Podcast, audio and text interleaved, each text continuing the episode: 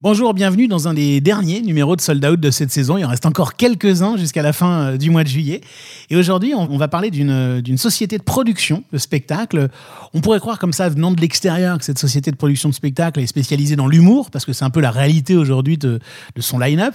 Mais en réalité, je crois qu'elle fonctionne euh, surtout au coup de cœur, cette boîte de prod. Bonjour Sophia Sbrook. Euh, bonjour Marc, euh, merci pour l'invitation. Tu diriges euh, RUC Prod, tu es directrice générale de RUC Spectacle, plus précisément, la société de production euh, au départ de Laurent Ruquier, mais dont tu es la directrice générale, hein, c'est bien ça? Exactement. Et donc, une société de production qui fonctionne au coup de cœur, c'est une bonne manière de vous définir? Oui, tout à fait, c'est ça. Alors aujourd'hui, dans votre line-up, il y a, y y Vincent De Dienne, il y a Gaspard Proust, Michael Gregorio, Thomas VDB, et de temps en temps des spectacles comme Les Parisiennes, euh, pour lesquels euh, voilà, vous avez vraiment envie de mettre en place une prod. Ça marche comme ça. Euh, On, on détecte un artiste et on se dit, tiens, on a envie de l'aider, en gros, c'est ça. hein. Oui, oui, c'est des, occasions et puis des rencontres qui... Eh bien, on va parler de tout ça dans cet épisode de Sold Out qui commence maintenant. Est-ce que tout est prêt? Oui, monsieur le directeur. Bon, alors je vais faire commencer. On parle de trajectoire de vie, on parle de carrière, on parle de, de choses vécues par, euh, par des professionnels du spectacle vivant. Parfois, je me demande ce que je fous dans ce métier. On parle de spectacle, on parle de spectateur, on parle de producteur, on parle de billets vendus. On parle d'humain, non? Je peux vous dire que Johnny Hallyday au Stade de France à côté, c'est un Playmobil dans un évier. Hein Sold Out, Sold Out, le podcast de Delight. le podcast de Delight. Je m'appelle Sophie Asbrook et je suis directrice générale de RUC Spectacle, une société dont l'actionnaire majoritaire est Laurent Ruquier. Premier billet vendu. Alors je pourrais dire euh, fin des années 80, euh, quand j'étais relais pour le théâtre des arts de Sergi Pontoise euh, au lycée, rôle qui consistait à promouvoir euh, le théâtre pour leur permettre de vendre des abonnements. Mais en réalité, c'est plutôt 2005, euh, quand j'ai eu la chance de, de gérer la production des concerts de Marie Laforêt, que Laurent Ruquier avait convaincu de remonter sur scène. Dernier billet vendu. Euh, là, je dirais euh, Thomas VDB euh, à l'européen, puisque c'est le dernier report de grosse série qu'on vient de faire en cette période.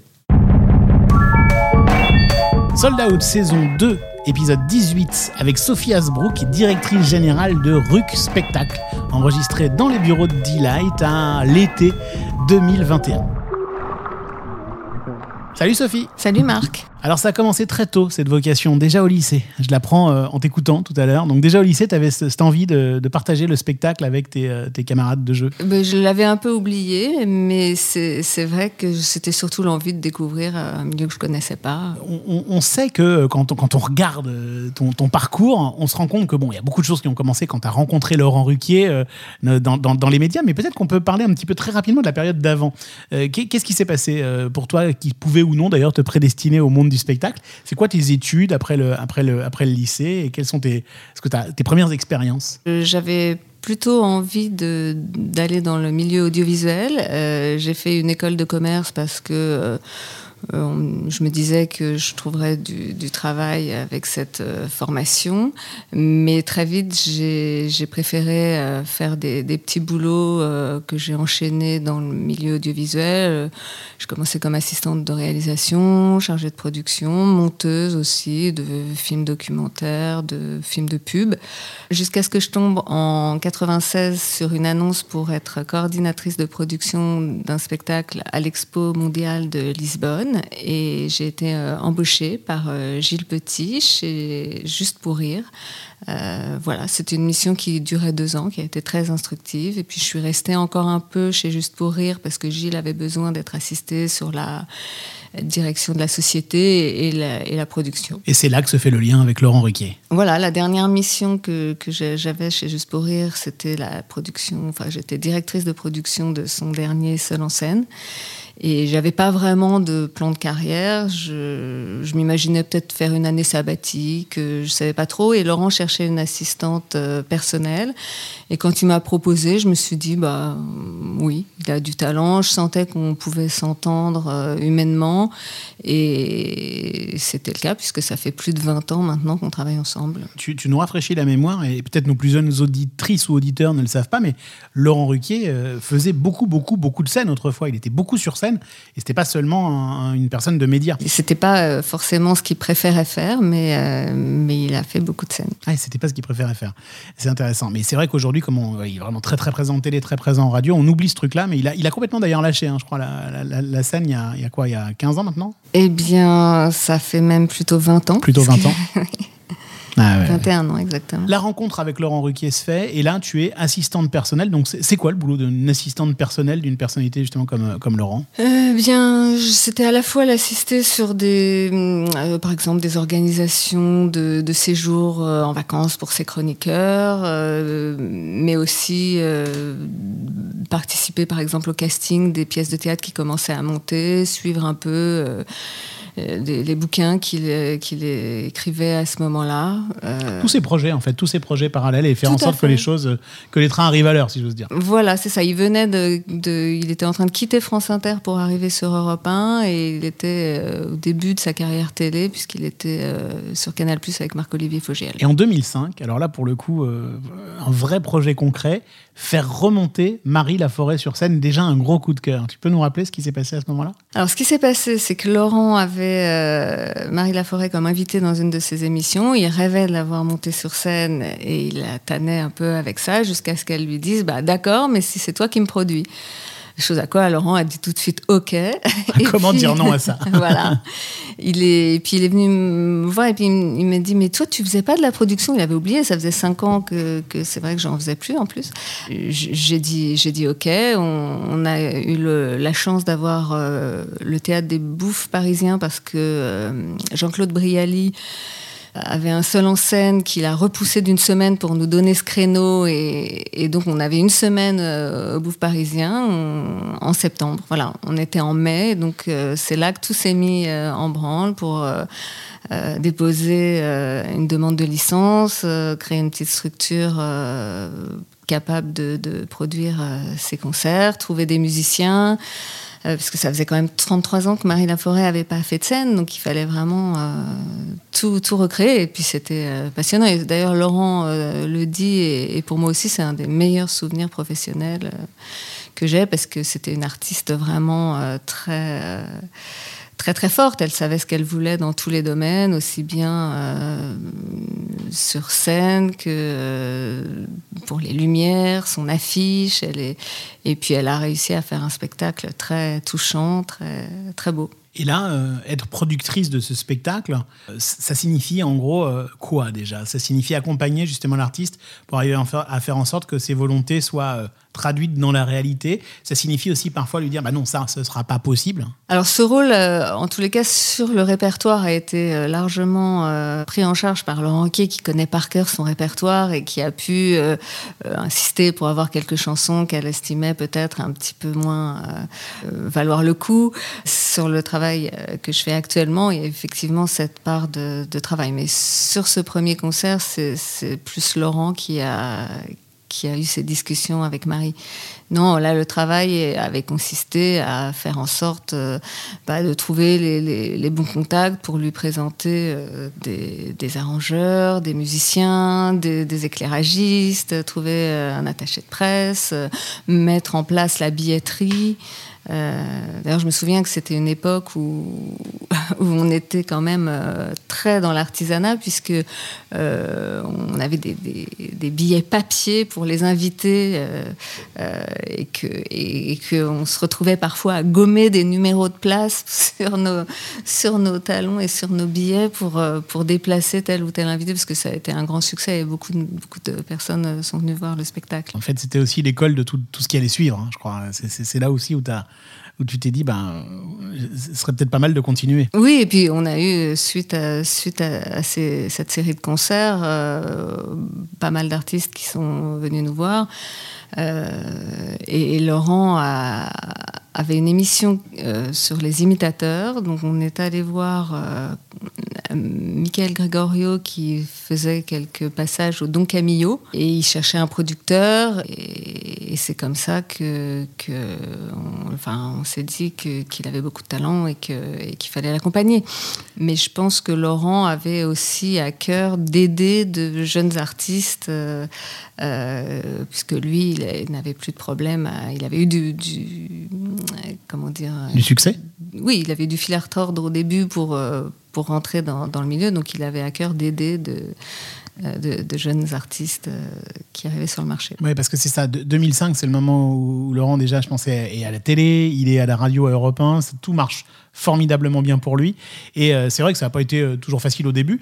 Et donc, il se dit, moi, je suis tiré d'affaires, mais j'ai envie de rendre un peu ce qu'on m'a donné. C'est un peu ça l'objectif de cette boîte de prod, non? Oui, exactement. Au départ, c'était vraiment, il n'y avait aucune pression de, rentabilité ou quoi que ce soit. C'était vraiment faire de beaux spectacles en aidant euh, de jeunes artistes à, arriver à trouver leur public euh, et à obtenir la reconnaissance qu'ils méritaient. Mais disons, vous n'êtes pas euh, facilité la vie avec Michael Gregorio, parce que donc c'est un imitateur qui imite plein de chanteurs, et donc ça implique un groupe, des lumières, enfin c'est déjà une grosse prod, c'est beaucoup plus de prod qu'un one-man show finalement. Dès le début, c'est vrai qu'on a voulu mettre les moyens dans, dans, dans une création d'un vrai spectacle, notamment on aurait pu laisser Michael Gregorio avec ses bandes son comme il faisait jusqu'à présent euh, lui-même avait très envie de live euh, et, on a dit bah ok, même si on a commencé dans une petite salle du Café de la Danse qui n'avait aucune notoriété, on a tout de suite mis en place euh, ce groupe où il était accompagné de quatre musiciens dont la majorité sont encore là aujourd'hui d'ailleurs et de, ce qu'il fallait en ingé son, lumière. finalement, quand on regarde votre line-up, il n'y a, y a, jamais d'échec. C'est étonnant ou en tout cas dans, les articles que vous suivez comme ça dans, le temps, Michael Gregorio, bah, ça continue, ça remplit des zéniths. Enfin, c'est vraiment un artiste qui, grandit et qui continue à avoir du succès. Ensuite, il y a eu Gaspard Proust qui fait vraiment, enfin voilà, a, qui a une, une fanbase maintenant immense et que vous avez fait grandir aussi au fur et à mesure, de la même manière que vous aviez fait grandir Michael. Euh, Vincent de Diane, n'en parlons pas. Peut-être Thomas VDB, là, c'est une des dernières signatures. C'est peut-être l'exception, non pas pour le succès qu'on souhaite énorme, mais c'était déjà un artiste qui avait une certaine notoriété avant, en tout cas. Oui, oui, c'est la première fois. C'est vrai qu'on était, on a un peu euh, fait une marque de fabrique plutôt de développer des artistes qui, qui, étaient vraiment très débutants, qui n'avaient pas de notoriété, euh, quasi pas de spectacle, et, de les aider à, se développer. Euh, d'ailleurs, Laurent avait dit à Michael Gregorio qu'il ferait Bercy, et c'est vrai qu'on a fini par faire deux Bercy à peine dix ans après ses débuts.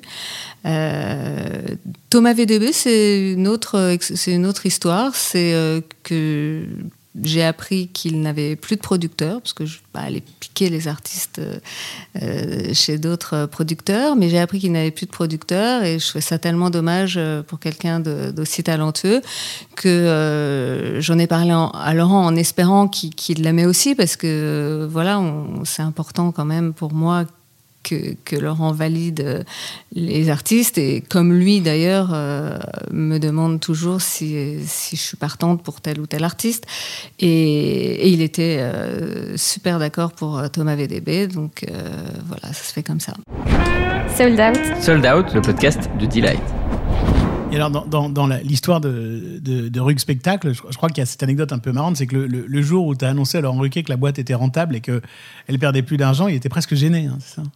Oui, bah, c'est-à-dire que ça, ça l'a surpris, oui, parce qu'il faisait tellement pas ça pour pour gagner des sous, c'est qu'il s'est dit bah, on va encore en gagner comme ça. Donc euh, c'est un beau problème. c'est ça, c'est ça. Il a été, euh, il a été assez étonné. Euh. Mais justement, ce qui, est, ce qui est intéressant, c'est que quand on, quand on gagne comme ça un petit peu de sous et qu'on est rentable, ça permet d'investir. Et, je, crois que j'ai envie que l'on partage avec les, les, auditeurs ce qui s'est passé pour vous avec cette crise sanitaire. C'est que vous, vous êtes dans une situation assez particulière où vous aviez investi sur ce qu'on appelle la pré-production de trois spectacles. Et badaboum, euh, la crise sanitaire, le confinement euh, arrive euh, au printemps 2020. Et là, à peine, vous avez peut-être pu jouer entre 0 et 5 fois. Quoi. On avait joué 5 fois avant le 13 mars. Donc là, on s'est arrêté et quand on a quand même repris, dès qu'on pouvait reprendre, on reprenait. Donc on a repris un peu à la rentrée. Euh, euh, avec Michael, mais il a fallu refaire des répétitions parce qu'après huit mois sans jouer, va forcément, euh, euh, il y a des choses déjà qui ont changé, même, même dans l'écriture. Michael a profité de ce temps pour, pour améliorer certaines choses, développer de nouvelles idées, donc rebelote, répétition, et puis remonter un kit technique parce que c'est quand on a un kit technique assez important avec des écrans vidéo, voilà pour que tout se goupille bien, il faut que les équipes techniques soient pas mises devant le fait accompli. Voilà, vous repartez. Non, il faut préparer le matériel, il faut euh, au minimum un pré-montage pour que pour qu'on puisse arriver le jour du show et que ça roule. On claque pas des doigts pour refaire le spectacle après six mois d'interruption, quoi. Vincent de Dienne, lui, on a pris la décision, comme il a beaucoup de films, de quand même créer le spectacle sans savoir quand on pourrait le jouer. Mais euh, heureusement, euh, on a eu des aides dans notre secteur. Euh, on a quand même été beaucoup aidés. Donc, Je crois que c'est bien de le rappeler, en effet. C'est ça. Maintenant, maintenant, on est content de, pouvoir repartir. Dès que, dès que les restrictions sont levées, ça y est, là, vous, vous, vous êtes reparti, quoi. Hein. On a eu à cœur vraiment de garder nos options jusqu'au dernier moment. Et puis, dès qu'on pouvait plus, on, on les repoussait. Et dès qu'on pouvait jouer, on savait qu'on avait euh, sous le pied des, salles qui nous attendaient, pleines, avec des spectateurs qui avaient leurs billets et qui attendaient plus euh, que de rentrer euh, dans la salle. Tiens, parlons de billets. Quand on est une, une boîte de production de spectacle comme ça, c'est quoi son rapport euh, avec la billetterie? Est-ce qu'on a tendance à se dire, bah, bah, voilà, nous, notre boulot, c'est de faire en sorte que les spectacles soient créés, que les spectacles existent, et on confie aux distributeurs, que peuvent être la FNAC, euh, Ticketmaster, Billet Réduc, les, les, billets? Ou est-ce que, euh, voilà, il faut avoir à cœur de gérer soi-même sa propre billetterie, comme nous le disait Gérard Drault dans un précédent podcast? Alors, je sais que c'est un sujet qui est, qui est important pour beaucoup de, sociétés de production. Jusqu'à présent, bah, j'ai fait le choix de pas avoir de logiciel propre et d'avoir de, de billetterie indépendante. Euh, tout simplement parce que j'aimais bien le côté artisanal qu'on a encore. Euh, c'est-à-dire que là, depuis euh, qu'on travaille en production, on aurait pu produire beaucoup plus de spectacles. On est resté longtemps à trois spectacles, maintenant on en produit quatre. Mais j'avais pas envie de ça parce que ça permet moins de souplesse. Je sais qu'une fois qu'on a des grosses sociétés, ben, on est obligé de faire du volume pour pour pouvoir supporter les frais fixes et ça ne permettrait pas d'avoir euh, le travail un peu, euh, comment dire, aux petits oignons qu'on aime faire avec nos artistes, quasi à 360, à gérer aussi bien leur, leur chronique télé, radio, les captations. si je faisais le choix d'avoir une billetterie, la question se pose hein, maintenant, mais faire ce choix, ça veut dire alourdir l'équipe et euh, voilà, euh, potentiellement euh, me retrouver dans une course à, justement à la rentabilité et, y perdre, y perdre humainement dans les rapports que j'aime avoir avec les artistes, qui, qui doivent être vraiment simples et directs pour, pour au mieux les suivre. Alors justement, tiens, en parlant des artistes, moi j'ai envie de comprendre ce que ça veut dire euh, être productrice. on, part à la quête de ça tout le temps finalement dans Sold Out. Si on prend l'exemple de Vincent de Dienne, concrètement, est-ce que euh, quand vous avez signé Vincent de Dienne, il y avait déjà une incarnation euh, sur scène? Est-ce que Vincent jouait déjà sur scène? Ou est-ce que vous avez tout conçu ensemble dès le début? Alors, il avait écrit un spectacle qui tenait déjà très bien la route, fait sa petite affiche euh, lui-même, un peu artisanalement comme ça, et il avait joué, je crois, une ou deux dates en showcase, justement, pour essayer de faire produire ce spectacle. Même si, justement, cette question que tu poses, lui-même euh, se l'était posée, qu'est-ce qu'un producteur de spectacle? Enfin, ce, plutôt ne s'était pas posé la question, eh puisque venant du subventionné, il pensait qu'il allait aller, euh, je me souviens, il m'a raconté, frapper à la porte du théâtre de la Boussole, je sais pas pourquoi le théâtre de la Boussole, et demander, euh, et demander à ce que à jouer son spectacle, euh, voilà. Et plusieurs personnes autour de lui lui ont parlé euh, de, de, nous, de la prod, et quand on s'est retrouvés Laurent et moi à avoir finalement une une, alors c'était quoi Ça devait être un, DVD de, justement d'une de ces deux, d'un de ces deux showcases on, a regardé chacun de notre côté le spectacle et on s'est appelé, on s'est tout de suite dit c'est lui. Enfin voilà, ça faisait quatre ans qu'on était potentiellement, euh, enfin on va dire plutôt deux ans, qu'on était potentiellement ouvert à, avoir un, nouvel artiste en production. Euh, et donc le travail a commencé avec Vincent. Bah, déjà, il a fallu lui expliquer un peu comment ça marchait, parce qu'il était jeune, mais comme Michael. Euh, c'était avant quotidien, hein, c'était avant qu'il soit médiatisé. C'était vraiment, voilà, vous l'avez reniflé très très tôt en fait. Hein. Oui, c'est vrai. Alors justement, ces décisions de de faire ou pas des chroniques chez Quotidien, d'aller sur France Inter, c'est vraiment des choses qu'on a réfléchi avec lui. D'abord il était très pressé de jouer, donc euh, on a dû se rencontrer en janvier 2014 et il était sur scène en octobre. Euh, donc euh, le travail a consisté bah, à l'écouter, à savoir ce qu'il avait envie de faire plus tard, comment il voyait son avenir. dans le cas de Vincent, il a envie de tout faire. Donc il avait envie de faire de la télé, du cinéma, pourquoi pas, du théâtre, écrire, enfin vraiment... Il a envie de tout faire, mais, justement, si on, s'arrête là-dessus, moi ce que je retiens, c'est que déjà, on va avec lui jusqu'à réfléchir à à ce qu'il va faire dans, les médias aussi. Ça ne s'arrête pas à ce qui se passe sur scène. Ah oui, oui, tout à fait. Mais je pense que c'est pas forcément le cas partout, mais nous, on fait un peu le management des artistes en plus. On a ce côté un peu 360 euh, que, que n'ont pas euh, tous les producteurs. Parfois, dans, certaines productions, euh, le producteur, il y a même parfois un manager entre le producteur et l'artiste. Et nous, c'est vrai qu'on a tendance à faire ce, job-là parce que ça permet de se dire que c'est pas forcément le bon moment de monter sur scène s'il est euh, très pris par telle ou telle autre activité ou au contraire euh, euh, qu'il faut créer une synergie à ce moment-là parce qu'il va être, par exemple, remonter sur scène avec un nouveau spectacle puis avoir des films qui sortent et, que ça peut tout à fait bien se goupiller. Enfin voilà, faut, faut réfléchir. Et si on en vient strictement à ce qui se passe sur scène, et toujours avec l'exemple de Vincent, pour, pour euh, nos auditeurs qui ont vu le spectacle, c'est assez désarçonnant quand on, quand on le voit sur le spectacle, parce qu'il arrive quand même littéralement sur scène tout nu.